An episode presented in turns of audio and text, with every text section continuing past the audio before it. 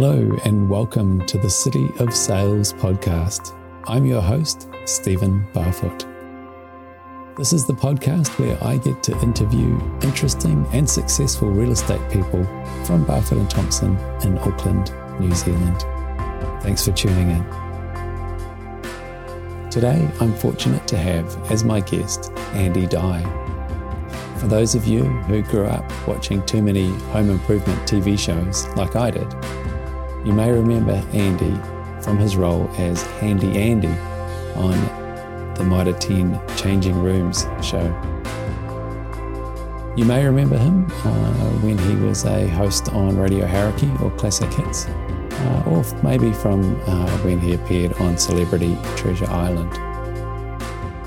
Andy's been with Barfoot and Thompson since 2004, most of most of those years as one of the top agents in the Bays, um, but more recently since 2018 as the manager of the Ellerslie office. I hope you enjoy this conversation with Andy Dye as much as I enjoyed recording it.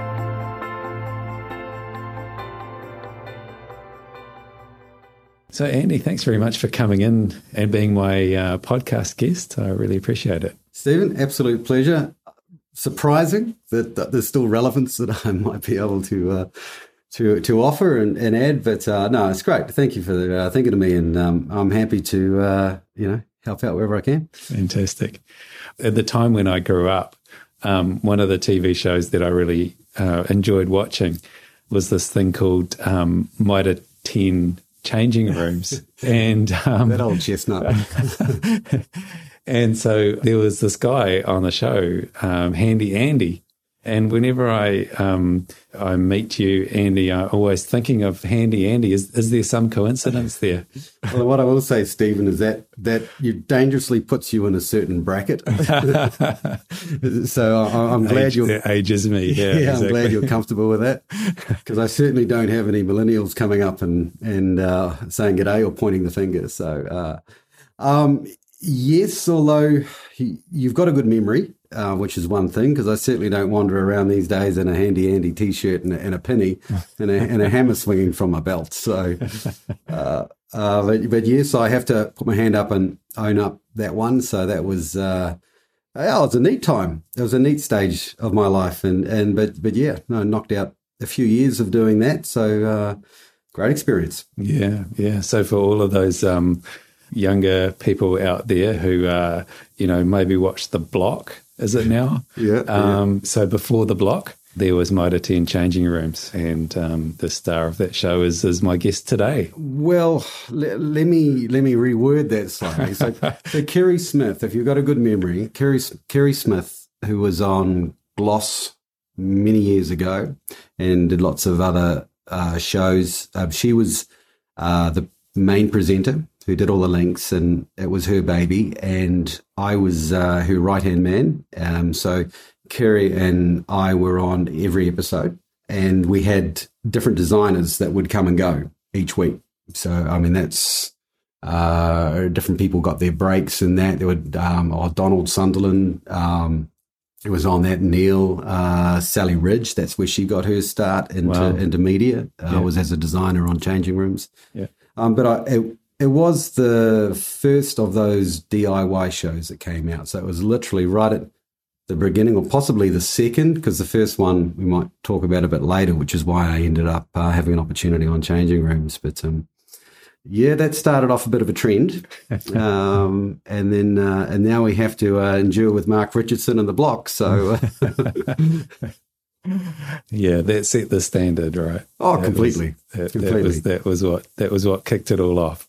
Nowadays, with the block, obviously they're doing, uh, you know, I suppose well built properties. Back in my day in changing rooms, the first time that DIY really hit the screens, we were making a TV show, so we're knocking out an episode in a weekend, and uh, I did get a little bit of ridicule for potentially the quality of work that was left in our wake, but no, it was great. It was good fun, which is what it was all about.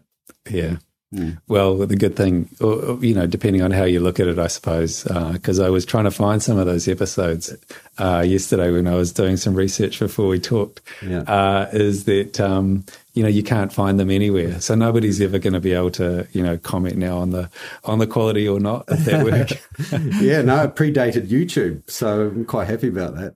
Yeah, Um, yeah. But if you ever uh, feel an inkling to go back to the 90s, you're welcome to come over. I've got a whole box of VHSs in the cupboard.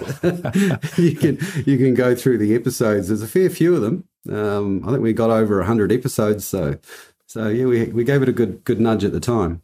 Yeah. And you still have the technology to play those uh, those tapes. No, no, no. That's why they haven't been digitized.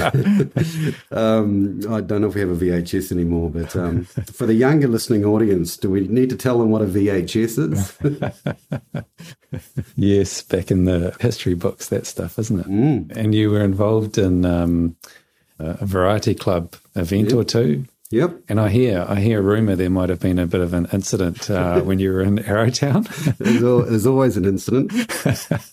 yeah, I probably blame Simon Dallow for that because I think he got me involved in uh, the Variety Club. And um, if you can think back, if if you've ever seen crazy looking cars and fire trucks, old school fire trucks, all driving around in big convoy in New Zealand, that would more likely have been uh, the Variety Bash. And that has happened for many, many years. So I was fortunate enough to go on a couple of bashes uh, over the years, back in the day when I was sort of in the fold in TVNZ. And uh, we would go around the country in convoy, and I was on the fire truck from Rainbow's End. And I found myself in Arrowtown. And when, when we, we arrive into a little town and you, you all jump out of the, the vehicle that you're in, and we're all armed with water pistols.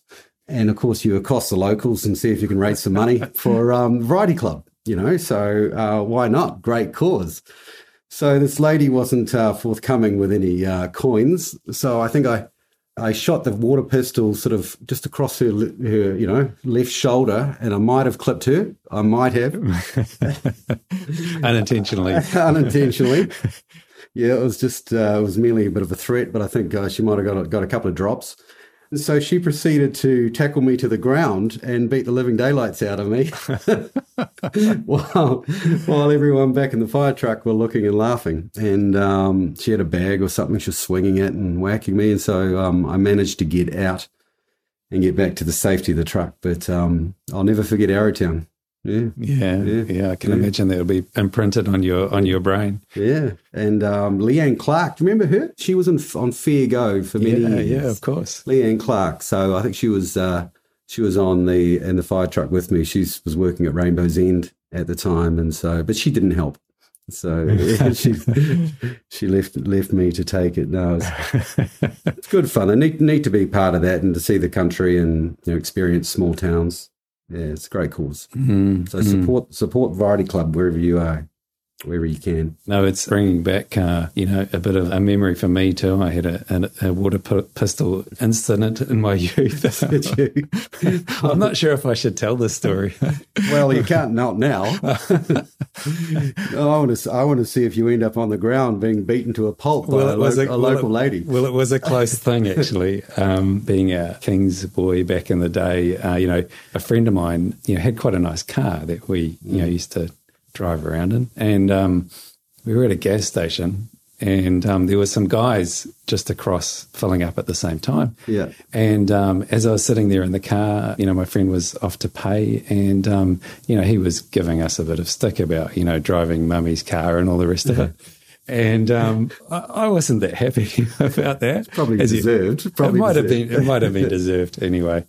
And um, so, just as we were driving off, I happened to have a water pistol in my hand, and um, I just took a shot out the window as we were driving off, and it was a beautiful thing. You can imagine. I got this guy straight in the face from across the aisle, It's like all in slow motion. all in slow motion. Anyway, uh, they took off and started chasing us, and chased us over half of Auckland. We managed to, you know, kind of make an escape, but. Um, it could it could have ended up like your Arrowtown story. Yeah. Fortunately, mother's car had enough pep yeah, pedal to the metal. Oh no, no, the, the, dangerous things can happen to us, and we survive to tell the tale. That's right. That's right. Yeah. That's all life. Before the days of um, Mitre 10 changing rooms and your other TV and so on, what was your childhood like? Well, it was great. I mean, um, I uh, spent the first three years in a place that was at the time called Tikawata. Now it's Tikofita. So uh, um, I think my mum struggles to make that transition, but uh, um, and I was on a on a dairy farm. Dad was a share milker, and uh, so the first few years I was running around in gumboots uh, uh, with cows around everywhere, and then um, we travelled around New Zealand, uh, in the North Island, a bit with Dad's work when he was a rep for um, an Amaphos fertilizer company. So I had a really good childhood. I got involved in surf lifesaving. There was mum and dad had a bach. The families, the Dyes, um, who were originally from uh, Copper, which is by Helensville, had uh, a bach at Red Beach, which the Dyes house was one of the first houses that were ever built in Red Beach. And so we had that bach. And so I joined the surf club when I was a nipper. So from eight right through to early 20s, I was heavily involved in surf lifesaving. And so that's that was a really nice element. So child, childhood was great, lots of opportunity, but uh, mum and dad moved from Taradale, Napier up to Auckland, to Kumeu, Kiwi Fruit Orchard when I was about 12, just so that the kids, you know, had opportunities. Mm. Yeah, mm. just a normal normal Kiwi upbringing and surf lifesaving and athletics, you know, were real drivers for me where I could really test myself. For those of us who aren't uh, familiar with surf lifesaving, what is a nipper? A nipper? Oh, yeah. So, do you not watch Bondi Rescue? no. no. sure, they have nippers running around there. So, in surf lifesaving, obviously, when you're at, at an age you can get your bronze medallion and you can do uh, patrolling. Mm-hmm. So you'll sit there and you patrol between the flags. Um, but a, a, lifeguard will start off life as a nipper, so a seven or eight year old coming into it. So like just like junior sport for rugby or soccer. Okay. Um, so it's just the entry point for uh, budding patrolling lifeguards, and you learn all the ropes of surf lifesaving. So swimming, water sports, all the different craft and competitions, rescue, resus, all those elements. So by the time I was 14, I think I was patrolling and uh, actually having some responsibility, wasn't have been involved in several rescues. So that's relatively grounding. Lots of preventative rescues, so moving people away and out of rips and things like that. Wow. certainly involved in. So, so uh, what's the, what's the most kind of uh, what's the biggest rescue you've been involved in? So one that didn't end up so well, um, but life changing. I was a junior. We are up at Waipu Cove for a big carnival. I was competing for my club uh, for Red Beach and I was racing boats and all sorts of things. And as a lunch break, myself and another lifeguard, Mark Flavel, I can't even remember his name, um, went into the dairy to get some lunch. And the bay around the corner, mm. can you believe it or not, had no lifeguards there. There were hundreds of lifeguards competing uh, at Waipu Cove. Um, a phone call came in and someone uh, was in trouble around the corner. Mark and I jumped into a vehicle, um, grabbed a, some rescue equipment, defib, I think at the time, or what, whatever we had at the time. And I remember I was a junior, so I would have been mm, 16, mm. something like that. And got around there, and they'd pulled a man out of the surf, and he was on the sand, family all around, and Mark and I had to um, carry out resus. And it actually gives me sort of goosebumps when I even think about it now. Just one of those experiences. So we spent 30 minutes trying to resuscitate um, this person, but he had had a, a heart attack in mm. the water, and so he wasn't coming back. But we hung in there, and the paramedics came. Ambulance came about 30 minutes later. And it's interesting having this chat is fantastic, but and I hadn't even thought of this situation and something that happened and mm. occurred in your life. But you think, you know, you start talking, you think all these different experiences that you had. Wow. Uh, at 16, that must have been pretty traumatic. It, it was. Mm. There was a little article in the paper that came out the following day about it because um, someone had lost lost their life, um, and it, and it, it was actually. It took a little bit of just just working through it, and the memory I have is of the family around me at the time asking me, "Is it okay?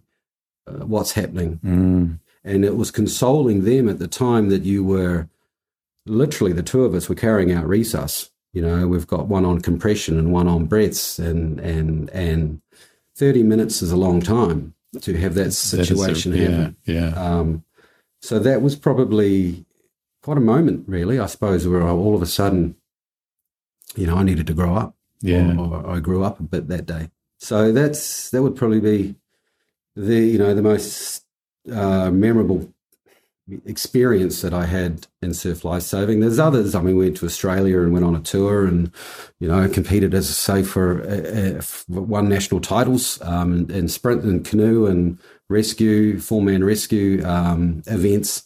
Competed for Auckland in surf lifesaving as a junior. Um, got to wear the blue, but yeah, that that experience up by Waipu, yeah, probably tops it all. Yeah, yeah. It reminds me. Um, actually uh, a similar experience from my childhood. I can't remember what age I was. I'm maybe around ten. Um, Henry and I were playing on the um, the island at uh, Island Bay Road at the bottom of their street, and um, there was a kid there who who had kind of climbed up the hill, or one of you know uh, a um, uh, kind of rock face, mm. I suppose, and um, he fell and then kind of bounced off the path and then landed in the water and managed to knock himself out mm. on the way down. And so here he was floating face down in the water. So um, Henry and I ran and grabbed Judy, um, Kerry's mum, who was a doctor, and so and obviously a good swimmer, was able to drag this kid out of the water and perform CPR on him, and and he was fine. But um, yeah, it was uh, it was quite a um, mm. you know at the time quite a traumatic. And it's experience. so touch so touch and go uh, mm. often can swing both ways, you know. Yeah. Well, if Judy hadn't been there, you know, that could have turned out very yeah. differently. Yeah. Things that you remember, though, they sort of plant in your memory. Mm. And um, yeah, that's what makes us who we are, I suppose, these experiences. That's right. Yeah. Yeah. What did you imagine yourself being when you grew up? uh, when I when I was 13, I started playing the guitar. Actually, go back a couple of years prior to that, and um, mum made me learn the violin when I was about 10. So I got, I, I didn't warm to it. Um, the orchestra in Taradale Intermediate wasn't my most favorite place.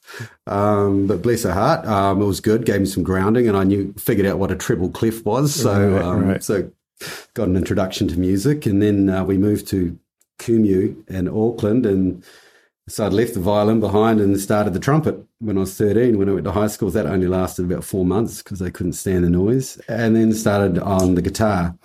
And I've been playing guitar my whole life since I was 13 and um, 14. Started a band and and uh, this whole story's going down that avenue. Not sure mm-hmm. this is right right at the moment, but I think that was an introduction to me that I really need to be doing things that I love, not just getting by. Not, you know, I was always pushing myself in different areas, whether it was athletics um, or surf lifesaving or, or a different sport that I was doing.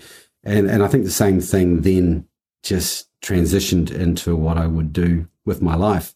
And, uh, you know, whatever it was, I needed to be passionate about it and, yeah, and um, know that, that I was really enjoying it. And, and that was felt that there's always options out there and you don't have to just just do what the man tells you. You know, you go and sort of find your dream.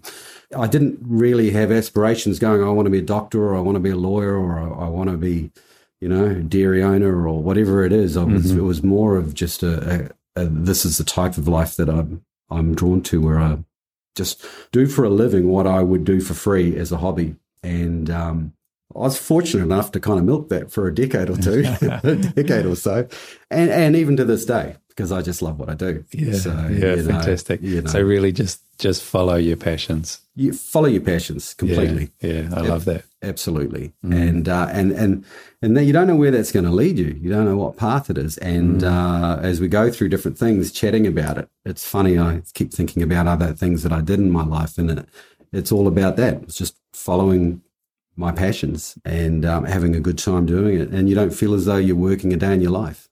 So yeah, no, it wasn't just one thing. It was more of a just a sort of an overall ethos or something on it. Yeah, yeah, yeah. And so being a father now, I understand that you have more than one child. Is yes, that right? Yes, I have more than one child, and I still am married to the same woman. uh, no, we have five children, um, but we just felt that look, if we're fortunate enough, it would be quite neat to have a pretty reasonably good sized family, and just left the gate to the paddock open and uh, ended up with three boys and two girls. Yeah, we're just um, we're just really family orientated and and we're, we're just a really it's a neat unit. You know, like going through recent times where we were locked down uh, was an amazing time for the family. We got to really spend time together and. Fantastic. You know, if someone gets sick of someone, they've got someone else to play with. So, mm. yeah, mm. yeah, I'm very, very blessed to have a wonderful family. And how does your kind of philosophy of following your passions, how does that, I mean, does that something that you're passing on to your kids? Absolutely. But then there is also the, the, old school sensible brain that kicks in, like probably my dad at the time. Yeah. You know, so what do you want to run off and be in a band for? You know, Andrew, um, you know, and mum used to say, get a trade, get a trade, mm-hmm. you know, because I, I, didn't go to uni and, and, uh, I, that's where I did my trade certificate in cabinet making actually. So uh, for my kids, yeah, you know, like Braden, our oldest, is the first one that we're thinking about university, his career and where he wants to go and what he's into. And, with all of them, we talk about it. But he's passionate with music production at the moment. So you you encourage it, you nurture it, but you try and be armed with maybe or equipped with a couple of things: your passion, and then maybe your fallback. Because because right. my mum, you know, wanted me to have the fallback, which was a trade. So uh, I, I think I approach it with the same, but absolutely encourage their passion. I mean, in your case, I guess it worked out well because you were an aspiring actor, um, but arguably you wouldn't have got that uh, big part unless you had also been uh, had that trade. Yeah, well, that was well that changing rooms, which you come back to because it's probably the one that people of that era will may recognise that show. Mm. Um, and having a trade on my CV when I had a, a, an agent and shopping around for acting roles or TV commercials or, or, or the, the, like. That gave me the opportunity for the TV Enzo, TVNZ show New Zealand Living. Mm. And that gave me the step in the door in regards to presenting. But I was never a, what I wouldn't call myself an aspiring actor that was destined for success. I was an aspiring actor giving it a crack because I like to give things a go that I'm passionate about but I don't think acting was my forte. I think I was better uh, without the script.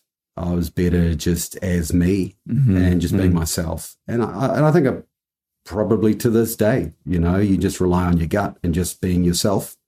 You know, just sitting here talking about things that you've done, you know, can for sometimes be a little bit cringe, but also, you know, you just you, you're not hiding behind anyone else. You're just being yourself you know, and you, usually you shouldn't, you can't go wrong. And so you mentioned that, um, well, you started off with the violin and then the trumpet, but then I, I understand that it kind of progressed from there in terms of your music career. Yeah, it did. So I, I never protested being a famous musician in New Zealand. That wasn't, that wasn't. However, we did win the Battle of the Bands in 1991 and uh, we had a band decision. I'm going ahead a bit, but we had a band decision right then do we do covers? Do we play in bars and clubs and corporate gigs and really just enjoy the music, but then have a day job? Uh, or do we solely do original music, try and get on the radio mm-hmm. and go down that hard slog? And we decided to um, do the covers and just really enjoy the music for what it is and do other things. And so that just kept the door open for lots of other things. Uh, but yeah, I was 14, uh, started a band at school with a mate called Clark, who was a drummer, and we would practice at his mum's place every Wednesday, all self driven. So mum and dad weren't really probably wondering what I was up to. But, um, you know, like nowadays, I really try and encourage my kids to play music.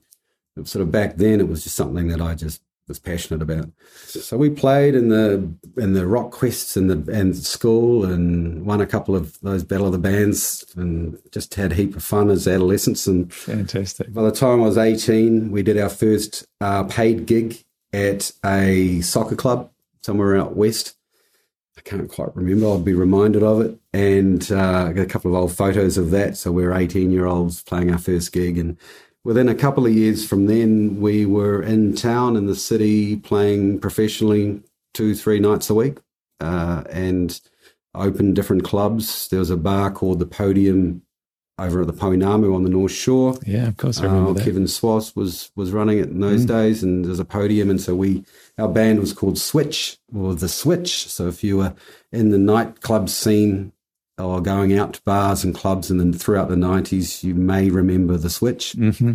Um, so we opened that there for six months, and then Park and the Bar was another establishment uh, sort of just around the corner from Support Centre in Barfoot and Thompson, actually, yeah, yeah, just, uh, just down below, yeah, yeah, just down below. So back in the nineties, we were. Uh, oh, we, I remember going in there, and this is, um, I suppose, this is just how you're wired. I remember it was probably the first taste of managing, really, and mm-hmm. taking control and organising and having a plan and wanting to, you know, create and make it happen going in there and talking to the manager at the time uh, that they need live music in at Park and Bar. And this is a established bar in Auckland, um, already with clientele. And here I am, you know, with the drummer trying to convince the manager that you need us and you actually need proper live music. Um, and we were there for two years and was a resident band at Park and the Bar, yeah, for two years. And then Fantastic. started doing circuits around New Zealand um, because of that just through having the, you know, I suppose the confidence and the the drive and gumption to go and ask the question. Yeah, you know, yeah, um, and yeah. great experiences through that. So yeah, so music has been a part of my life right through. Yeah. Your first um, experience of door knocking turned out quite well. Why didn't that work in real estate? yeah, yeah, yeah. You're right. Exactly right. Door knocking. Um, and I understand that um, you had a quite a famous kind of uh, guest uh, artist at, at, one point while while you were there. Yeah, well, the time we were at Park and the Bar, I mean, look, this is small fry to. I think there's other people within our company that are established musicians that would tell many amazing more stories than I would about people that they know and and the industry. Um, but it was kind of our moment where we got to connect with someone famous and um, there's a movie, if you remember back in the 90s, uh, it was a Patrick Swayze movie called mm-hmm. Roadhouse. Oh, yeah. And uh, it was a bar and uh, I think probably on Route 66 somewhere in, uh, in the States. And the the musician that was on the bar, uh, sorry, in, playing in the bar at the time was a guy called Jeff Healey, And he was a blind guitarist singer from Canada. So at the time, he was pretty famous and he had redone While My Guitar Gently Weeps. Um, mm-hmm uh, the George Harrison song. And so he had a hit with that and a couple of others. So he was in Auckland to play a big gig the night following, and he came into Park in the Bar, and we recognised him. And again, oh, Andy went and did some door knocking. and uh, accosted him and his minder up at the bar and asked whether he would come and play with the band, with Switch up on stage, which I got flatly refused initially and mm-hmm. had to have a couple more goes to try and talk him into it. And um, and eventually I said, well, look, I'll leave my guitar on a seat in the middle of the stage. And if you would like to, come on up and we'll, you know, you're welcome to play. So I did that. So I planted the seed, filled the pipe, you know, prospecting. And uh, he did, came on up and played for an hour with us. And uh, someone had rung the radio stations and it was all go because uh, Fort Street was jammed with cars, all stopped, people standing on the roofs of their cars trying to watch through the windows of Park in the Bar, Jeff Healey playing just a, you know, a random gig with a local bar uh, band. Wow. wow. So it was pretty cool. Yeah. it must have been quite the scene. Mm. Kind of like that, uh, the U2 video. What's that song? That, uh, where the streets have no name. Streets have no name. Yeah, where they're playing on the rooftop. Mm, yeah, yeah, they are, and they stop. Yeah. They stop everyone, and the uh, we didn't quite have the police and the uh, and the the people management. I think we had probably a thousand people all packed in the park in the bar and on the street. But um, yeah, it's funny. Uh, you know, I suppose doing things like following your passion. For me, certainly music. There's been many situations where uh, I wouldn't have had those neat opportunities had you not followed a passion and and got involved with something, and put yourself out there. So there was uh, kind of a, you know, the first maybe clues there that you were, you know, you were destined to be involved in real estate with your, your, you know, your door knocking and your and your negotiating skills there. And funny, you think I remember way back. I started real estate in 2004. Uh, hadn't sold. I thought that I hadn't sold a thing in my life. Mm-hmm. know, so I remember with the manager having an interview, thinking about a career change into real estate, and I'm sitting there saying it. I haven't sold a thing in my life, but this, I, this is what I bring to the table, and this is how I see things. And but the reality is, is if you actually dig back, you have. Absolutely. You know, you just don't really know it, or or the product's different. Yeah. Yeah, Yeah. yeah. So you were involved in uh, this show called Celebrity Treasure Island. Oh, here we go. here we go. So, um, I, I know everyone knows Murray Smith, don't they, in Barfoot and Thompson as the auctioneer. I'm sure that uh, if you don't know who Murray Smith is, yeah. So that name's um, infamous. Can I say? so he's he is probably the one. If, if you ever asked, you know, does anyone come up and say anything to you about your past or anything? He just loves it. He reminds me all the time that I was on Celebrity Treasure Island. to the point where I know what he's trying to get at now. It's, it's a bit of fun. But yes, I'll put my hand up to that one. Sorry about that. Yeah. Um, yeah. This is the first, the first adventure I think that TVNZ had into putting um, people that were in broadcasting. I, I, I refrain from saying celebrities because it's just little old New Zealand, and Mhm. you know. Um, but uh, yeah, that that test they did of sticking us on an island and not feeding us for ten days was was a pretty crazy experience, actually. You know, the fact that they would just not feed you for 10 days, that Well, I think when you when you got kicked off, because when you you know like after two or three days, we're starting to lose people through the competition, and someone will get booted off, and you get all the way to the end. So I made it right through to the last day. So I got through to the last four, which was started at the beginning of the last day. mm-hmm. So if you were booted off three or four days in, it wasn't so bad because Oh, you, see. You've, you've only done that was your consolation. You got to eat. well, you went you, you went back to uh, to the hotel at Nandi or something and um, and got a big feed and were all Right, happy. right. Stayed the night and got on a plane and went home. Um, but for the rest of us, I mean, I think the way for them to get reactions out of people that were um, not normally giving their own reactions, you know, they might be actors or sports people, and so they're not really sort of opening themselves up. So I think the way the production company got around that to see these so-called celebrities actually, you know, see the real good oil and what they're like when they're Mhm. under pressure um, was basically to starve us. So, so where where on those TV shows you could see that we weren't uh, eating, and you might be thinking, oh, they're having something behind the scenes. Um, certainly wasn't the case. So um, I remember Julie Christie from Touchdown at the time was the one driving that. I think she came out on a helicopter one day and several days in, and we're standing there on the beach, and I'm just chatting to her, and a little crab goes past, and I pick it up and I eat it in front of her, and she's like horrified. And it's like, well, Julie, I haven't eaten for five days, Wow. you know. So, um, you know, it was just it was just a crazy time. It was a heap of fun, but it was pretty testing. Well, maybe that's a technique I could use for my podcast. You know, just to ensure people don't eat for a few days before they come on, and we'll, we'll get a, we'll have a far more interesting conversation. Well, you could do. you could do. That's if they stay awake. yeah, no, not this time, please. so on that show, one of the kind of memorable moments from that was a negotiation that you that you had to have with uh, Trent Bray. I think it was the swimmer, right? Mm. So there was the two teams. So I was in one team with think Sally Ridge was on my team. Um, I have to think of all the names now. Coxie was on the other team, and Trent was on there, and uh, a couple of All Blacks I think were floating around. And yeah, the, I think there was a there was a meeting. They had these call these meetings, and the two teams sit sort of across from each other and puff their chests out, and TV try and you know embellish the whole thing. Uh, and there was a negotiation that had to take place, I think, around food stocks and fish hooks. Mm-hmm. So you know, real first world problems. um, probably third world, really. But uh, and uh, so yeah, so that was the time where I had to really dig in. So I got thrust forward from my team, selected to go and negotiate on our behalf, and uh, so I dug my toes in, and I think. Although these don't live in YouTube land, you know, so you can't go and watch them, thank goodness. Um, I think my kids dragged these episodes out about a year ago and watched mm-hmm. them all. They just thought it was hilarious. Um, so I did see this episode about a year back.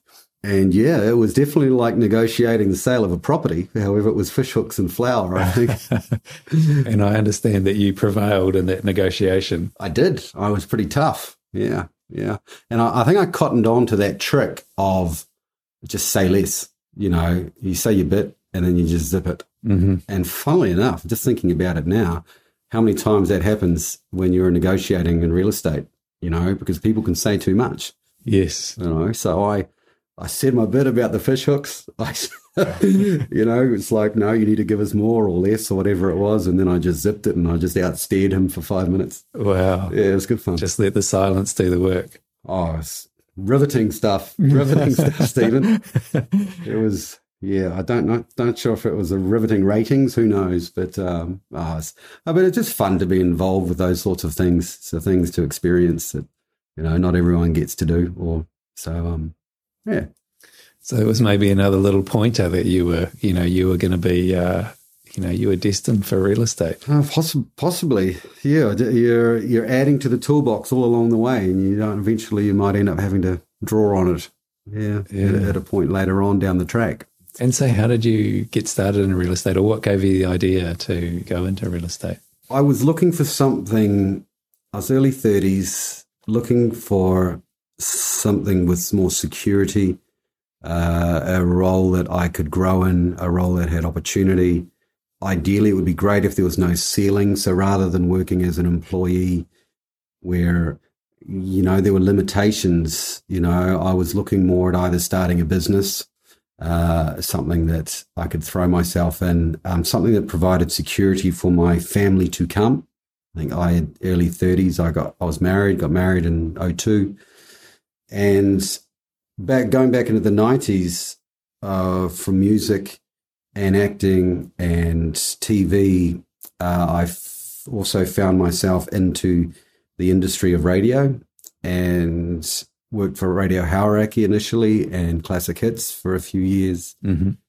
And actually, at that point in time, thought that that would be the career path that I would take. Just loved it. And so I would not only be having my own radio show, but you'd be producing it and you're running the desk and you're taking the calls and you're you know you're stopping and starting the music and you're you're you have production values. All these wow. things that i really so, love. So the, so you're kind of doing that by yourself are you? Yeah so all the production side of it. So i wouldn't on air i wouldn't have a producer with me. You are producing your show and you're being creative as well and you're a step ahead because music's going to stop voice breaks are going to come up what are you talking about so you're planning so you're running you're running the mothership basically for your time slot Wow. Uh, and just loved radio. And I had wonderful experiences. I interviewed some incredible people. I used to do a, a, a show called Desert Island Discs on classic hits at nights and interviewed people like Tom Jones and Phil Collins and, mm-hmm. you know, actors from Hollywood. And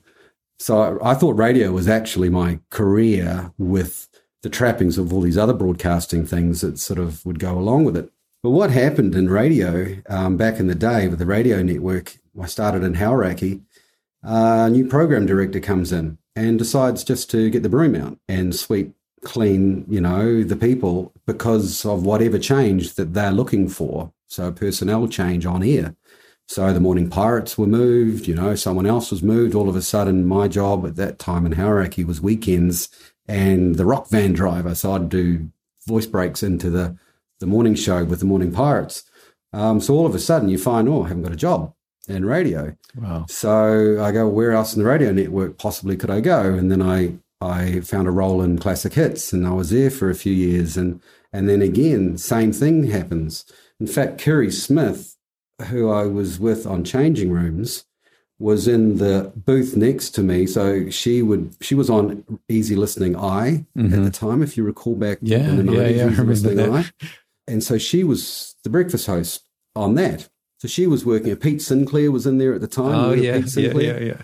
So all these people I was sort of rubbing shoulders with. It was a really neat environment. But um, I, I'm glad I don't remember the name of the program director that came along. But um, ratings came out. You know, the classic hits at the time might have dropped a little bit, and I might have dropped a little bit, and all of a sudden, someone's brilliant idea of getting a broom out and just sweeping the decks. And you know, regardless, uh, there was no longevity in radio that I felt would be able to give me security and potentially having a family. I had hopes of maybe having a, you know, good sized family and Mhm. providing for them, and and so I I so even though it was a bit of a struggle because I love radio, it's just so much fun. Uh, I actually got to go to Dunedin and did the breakfast show for Classic Hits in Dunedin for a year. Uh, that was an amazing experience. Um, I was on air when the Twin Towers were hit, you know, Wow. so um, that was uh, an unbelievable day. And I'm, I'm on live breakfast radio when that happens, you know, so uh, great times, great career ahead, hopefully. And then someone comes through and sweeps the decks clear of the online um, talent. Uh, and uh, so then you're going, well, where else can I go? And that's why I went to Dunedin for a period, came back, came and did a little bit of freelance radio again and some drive shows. Um, but then I was looking for something more stable. So there, there I get back to that story of how did you start real estate or why did you start real estate?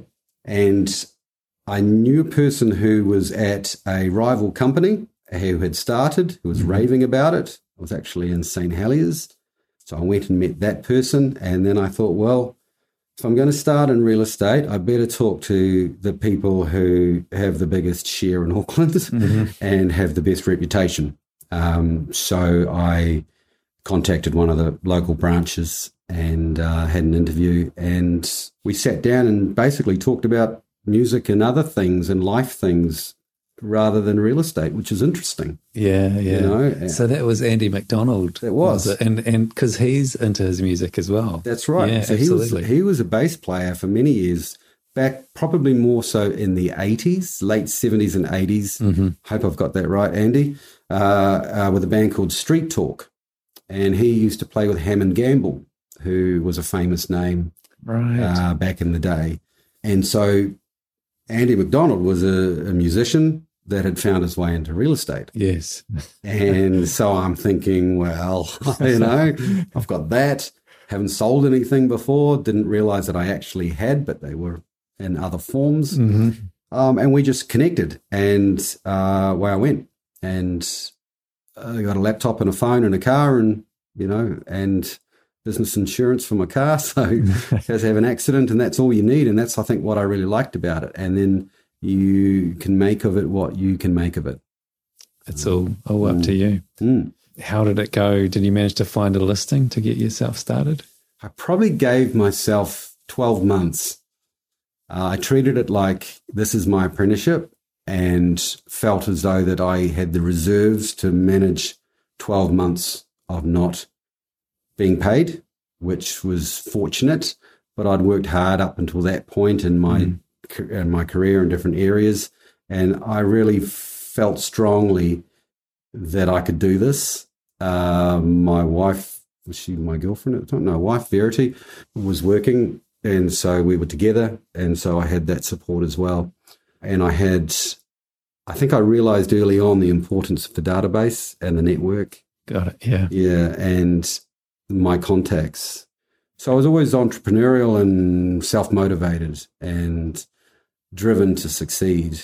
Still wasn't easy, um, but I made friends in the branch, tried to make connections, and tried to be that helpful, useful person that people would be comfortable working with. Mhm. And so um, I think my first key listing was with Kathy Bauer, who uh, Rem, Remuera nowadays, Yeah, but she's, yeah, she was in Mission Bay at the time. And we did a listing together eyeing on Paratai Drive. So it's just crazy, Fantastic. you know, and that was uh, me helping, but being brought in. But from there, I was able to launch and then had, Fantastic. had a sale behind me. So it was pretty cool. Uh, she's an amazing lady, Kathy. Yeah. I, in fact, when I was uh, selling real estate, I did a listing with uh, Kathy as well. Okay. okay. uh, she was she was fantastic. I distinctly remember this. Actually, we were we were sitting in the kitchen with this couple, you know, who were selling the property. Uh, we were having a, you know, they'd told us, you know, kind of given us an idea of what they wanted for the property, and and I was about to launch into this kind of um, story about price, and um, I remember Kathy actually kicked me under the table. it's just like just sign the listing, you know. Rookie error. yeah, exactly. Yeah, yeah. So, so I, have got to say, I, I learned a lot from. Kathy, yeah. and that was a, a, really valuable experience. Yeah, yeah. No, no, she was she was great, and it's great when you have those salespeople that are experienced that are, are happy to support and offer off offer experience and and uh, you know assist and take people in, and I, I think it's it's moments like that that you know, you sort of bring into yourself, you know, with yourself. And it was only two or three years in uh, working out of Mission Bay that I just seemed to naturally fall towards assisting others that were in the branch that maybe newer than I was and and just, you know, helping them out or showing them a template that might work or how to find such and such. Uh, and I really learnt um, the importance of sharing and supporting mm-hmm. which is which is what I do to this day. You know, um, on both of those. Yeah, it's interesting how it all comes together. You know. Yeah, yeah. No, that's yeah. interesting. So that's is that what kind of led for you into going into management? That pleasure you got out of helping other people? Yeah, I I think there are two things, and that is exactly one. Because mm-hmm. uh, I I was always driven with sales on seeing other people succeed, and my success will attribute or be part of that. Mm-hmm. So I was never a leaderboard watcher or where I, where I wasn't watching where I was in the branch as far as how many sales or, or rankings. I really was focused on the foundations and my clients and creating flag wavers and creating good stories with wrapped with a good reputation and people telling other people that they should use me because they had a good experience. Um, so I protected my reputation like it was just everything. So I just helping and supporting other people and and how I how I would um, be comfortable with what I was doing. So I wasn't worried about the leaderboard. I was never didn't really feel threatened, and it's like, well, this is my business, and I'm doing this, and I'm happy to help. And so that that just evolved into seeing the success of other people, my clients, and then my colleagues and it just seemed like a really nice fit. It, it, was a way you could get to the end of a day and put your head on the pillow knowing you did a really good job and everyone had been taken care of. No one had been, you know, for want of better terms, you know, been, uh, I don't use the word ripped off, but like, you know, everyone's been, had a good experience and it's been fair for all. So absolutely that. Plus also I get a bit of a 10 year itch, uh, you know, and if I do something for a decade, I'm looking for new challenges, mm-hmm. you know, and I think that's just within me, you know, and with the different things that I've done um, along the way, I start to get to that point and I think, well, where's my next challenge? And I like to keep moving forward and challenge myself and, and evolving, um, as do people around me, as do my kids. You know, the kids are getting older and they're changing, and you're changing as a parent because you're evolving with them. And I think it's healthy to keep moving, moving forward. And I just for me personally, felt that I had plenty to offer and give as far as in the management side. And um, I just love it with a passion. So you just get me 100%. And, you know, I know that when I'm driving to work, you know, I a smile on my face, you know, and you know that you really enjoy it and want to do it. Yeah, it's a great way to live, you know, and uh, you're passionate about it. So I'm, I'm just stoked that I found something probably outside of the arts and broadcasting that I'm so passionate about because Fantastic. I think it's probably what was, you know, you wonder what are you going to end up doing. I love that philosophy. I mean, I think uh, when I think back through my career and, um, you know, all of the people who have been so incredibly generous helping me. And, um, you know, I think that's, if that's something that we can do you know, as part of what we do as a business is create opportunities for people and help them to achieve what they're capable of achieving. I think uh, that's super uh, mm. rewarding. Yep, we're only here once. So, you know, uh, a glass half full approach, I think, is just so important. Yeah. And you're playing music uh, with some of your colleagues I, on occasion. On occasion, yes. So I mentioned Murray before. If uh, you're still with us from an hour ago when we were talking, we haven't nodded off. So uh, there is a, um, a little bit of a barfoot in-house band, kind of, uh, called Soul Agents, and uh, I I joined that about oh, over three years now. And uh, Tim Rostridge from the Shore on Name and Shame, and Tim Mahon, who used to be in Blam Blam Blam back in the day, and uh, Murray's Murray Smith, the auctioneer, is the lead vocalist, and we've done gigs for fundraising for Starship, plus you know the odd private gig here and there. And mm-hmm. It's very much uh, more in in the framework of going off and having a game of golf with your mates. It's as opposed to serious um, a serious profession. It's just about having fun and connecting and playing music. And um, you know, it's off and on. It's not not regular and I like that, you know, and that's so different to back, you know, throughout my twenties where I was gigging three or four nights a week and it was a job.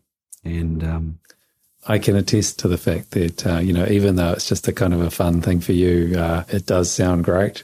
um, I remember, was it last year? Might have been the year before. Um, I brought my son along uh, to a gig that you guys were playing, and yep. uh, you know he was just blown away. He he's uh, a very keen musician. You okay. know, plays the uh, electric guitar and the saxophone. Yeah. So yeah, he loved that, and I'm sure that. Um, you know, he's probably uh, not going to be so impressed by all of the TV stuff. I'm not even sure he knows what a TV is, but uh, but hearing that you guys won the Battle of the Bands, yeah, yeah he'll be very impressed with that. So, what is it that motivates you to come to work every day? Uh, people. I think people. That's my first first response to that. They make me really enjoy my job. You know, often I hear people wanting to get into real estate, and I ask them when I'm interviewing them if they're coming in and, and what's their why and why do they do it, and they start telling me how they love houses or they tell mm-hmm. me how much money they want to make. Mm-hmm. The ones that actually sit down and talk about that I really like helping people and I really like providing solutions and a service is just music to my ears because without that, you know, um, you don't get the other stuff.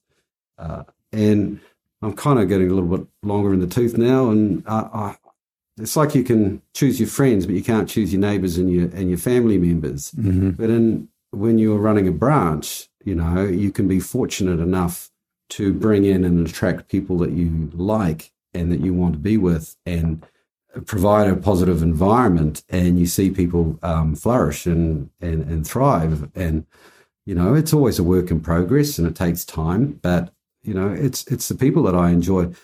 If you think back over your real estate career, what is it that you wish you'd known when you were starting out? I don't think there's one thing. I think I think I knew it was going to be hard work because if let's just say if I went into it thinking that well this is easy and then it wasn't, mm-hmm. I could probably answer that question by saying a high work ethic and hard work.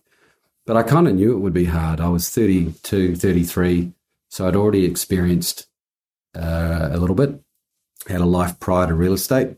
I learned things quickly along the way. Uh, so I think it was healthy to be to evolve, and I think you get better and better at something. So there's no way you could land in real estate knowing everything, you know, and and being fully equipped. You know, look, at the end of the day, you're only accountable to yourself, really. And if you're going to succeed in real estate, you're the only one that can do the phone calls. You're the only one that can, you know, put DLEs in letterboxes and and drive those sorts of things. So you have to take ownership. And so I think I'd I'd already figured that out. And so I came ready to ready to rumble, ready to go.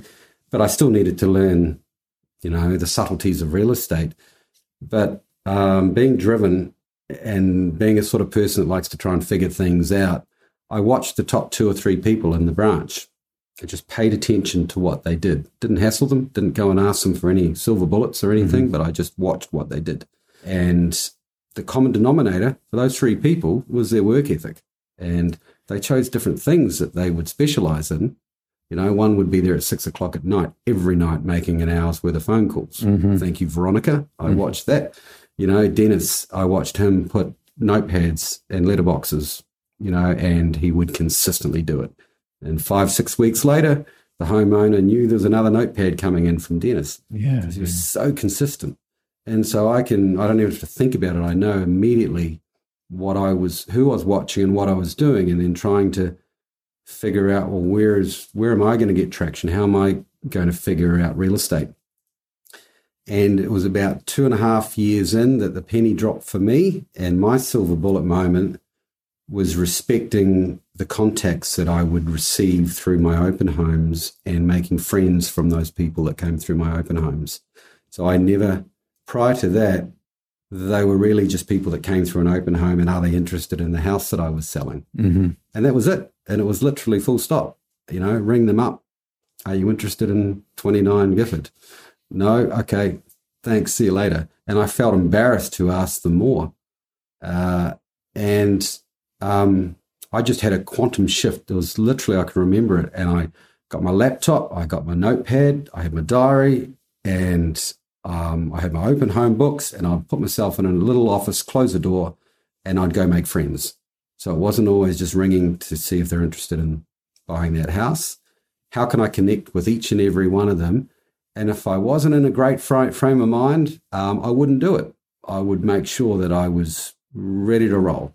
You know, it's a bit like Showtime if a TV camera clicks on or these microphones turn on and away we go, you know.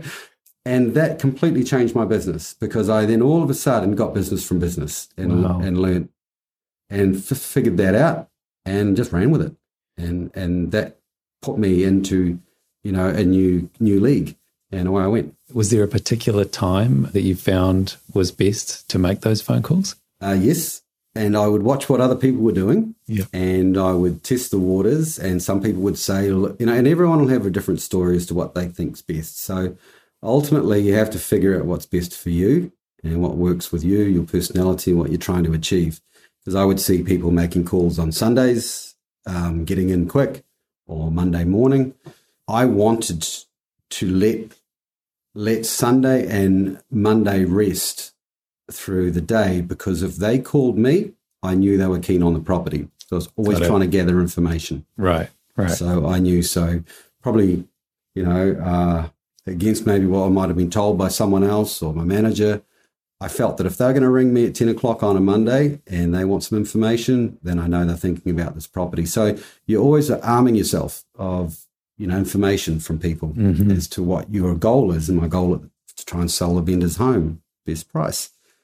But then I would get into late on Monday or right at the end of the day on Monday, um, and I'd make calls. And so I'd, I'd do that. So I wouldn't let it hang too long because I'd want to have a vendor report out Tuesday or Wednesday at the latest. And that just, that seemed to work really well. And I'd mark the ones that I couldn't reach and I'd ring them the next day. And uh, so many salespeople wouldn't do that. You'd see they'd have their first round of phoning and then they leave it, you know. And to me, I felt that those open home books were gold and I'd pay money for them. You know, it's just money you're leaving on the table, isn't it? 80% of the people coming through your open home will do real estate in the next 12 months. Mhm. And I, I f- became passionate about not letting them do it with anyone else. And you're not going to get them all, but and while we're on this topic, um, you've lit my fuse, there, Stephen. I'm away because I love it. It's great. Um, I, I would. My, what's your point of difference? And for me, you have to know your point of difference. And for me, I had skills from my past life that I could um, bring in. So for me, it was building and having a trade and doing up some homes and doing DIY and renovating. So I felt as though I had an angle that I could use where I could to try and add value to a homeowner. So if they say I'm renovating or doing the house up or thinking of selling in six months, um, I'd be leading and asking questions. Well, is there anything you need to be doing to the property prior to coming on the market, even if it's six months a year down the track? Oh, we're going to extend the deck. We're going to da da da. So then for me, it was bingo. So now I'm going to make friends with this person and I'm going to see if I can add some value, even get around and see if there's a way that I could make suggestions where they're not wasting money on things that won't be relevant to purchasers when they sell their house. Fantastic. Finding a way in.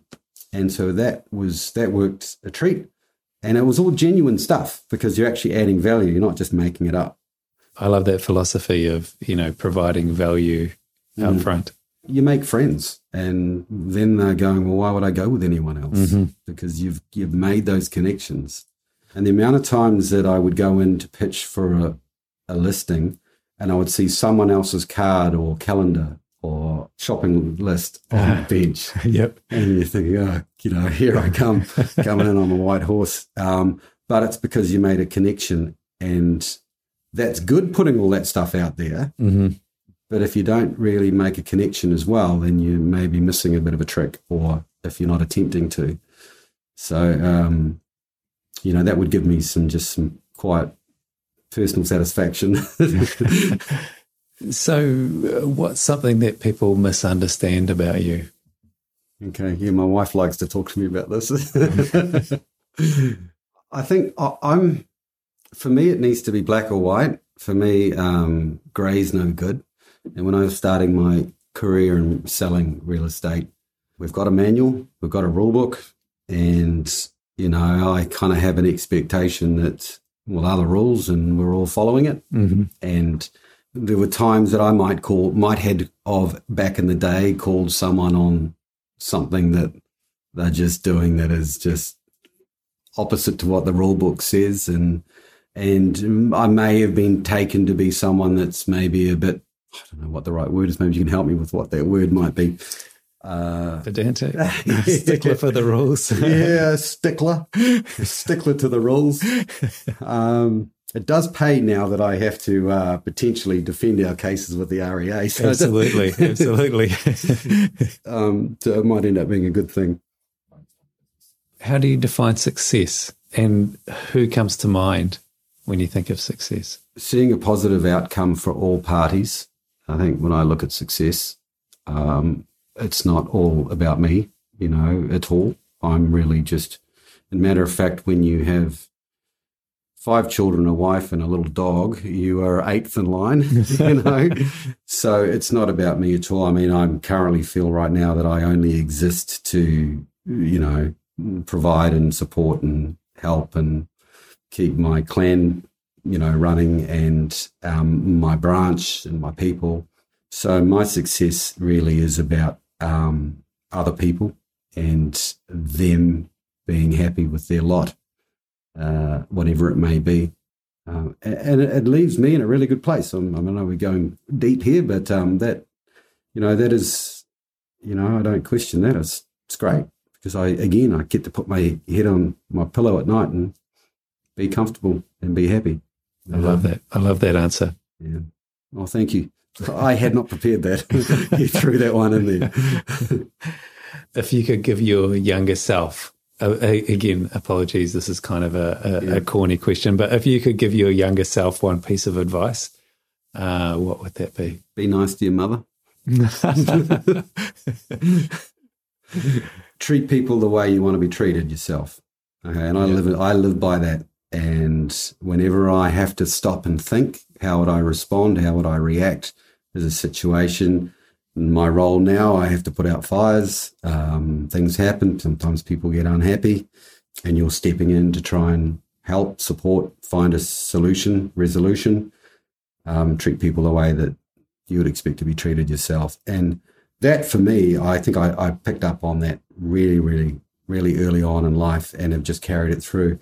And that kept me safe through selling real estate. So when I was a salesperson, um, never, never once had a complaint that really got anywhere, or, Mhm. you know, or uh, clean, complete clean slate because I follow that. So best practices and and treat people decently. It is a real skill being able to put yourself in the other person's shoes Mm. and think about how they would perceive something or how they would want to be treated. Exactly, and that you you then would normally get clarity from that, and you'd go, "Well, this is the right way forward, or the right thing to do." Absolutely. Yeah, Yeah. I you know, I really appreciate you taking the time to to come and have this conversation. I've had a blast. I've really enjoyed recording it. Um, and uh, hope that uh, people enjoy listening to it as well. thanks, Stephen, and uh, good on you for doing this. I think this is neat, and I really look forward to uh, tuning in um, with your, the people that you're speaking to on an ongoing basis. And thanks for uh, asking me. I'm uh, certainly flattered. Absolutely. Pleasure. All right. Thanks. This has been the City of Sales podcast with your host, Stephen Barfoot. Thank you so much for joining me. Don't forget to subscribe so that the next episode comes straight to your phone and I look forward to sharing the next episode with you.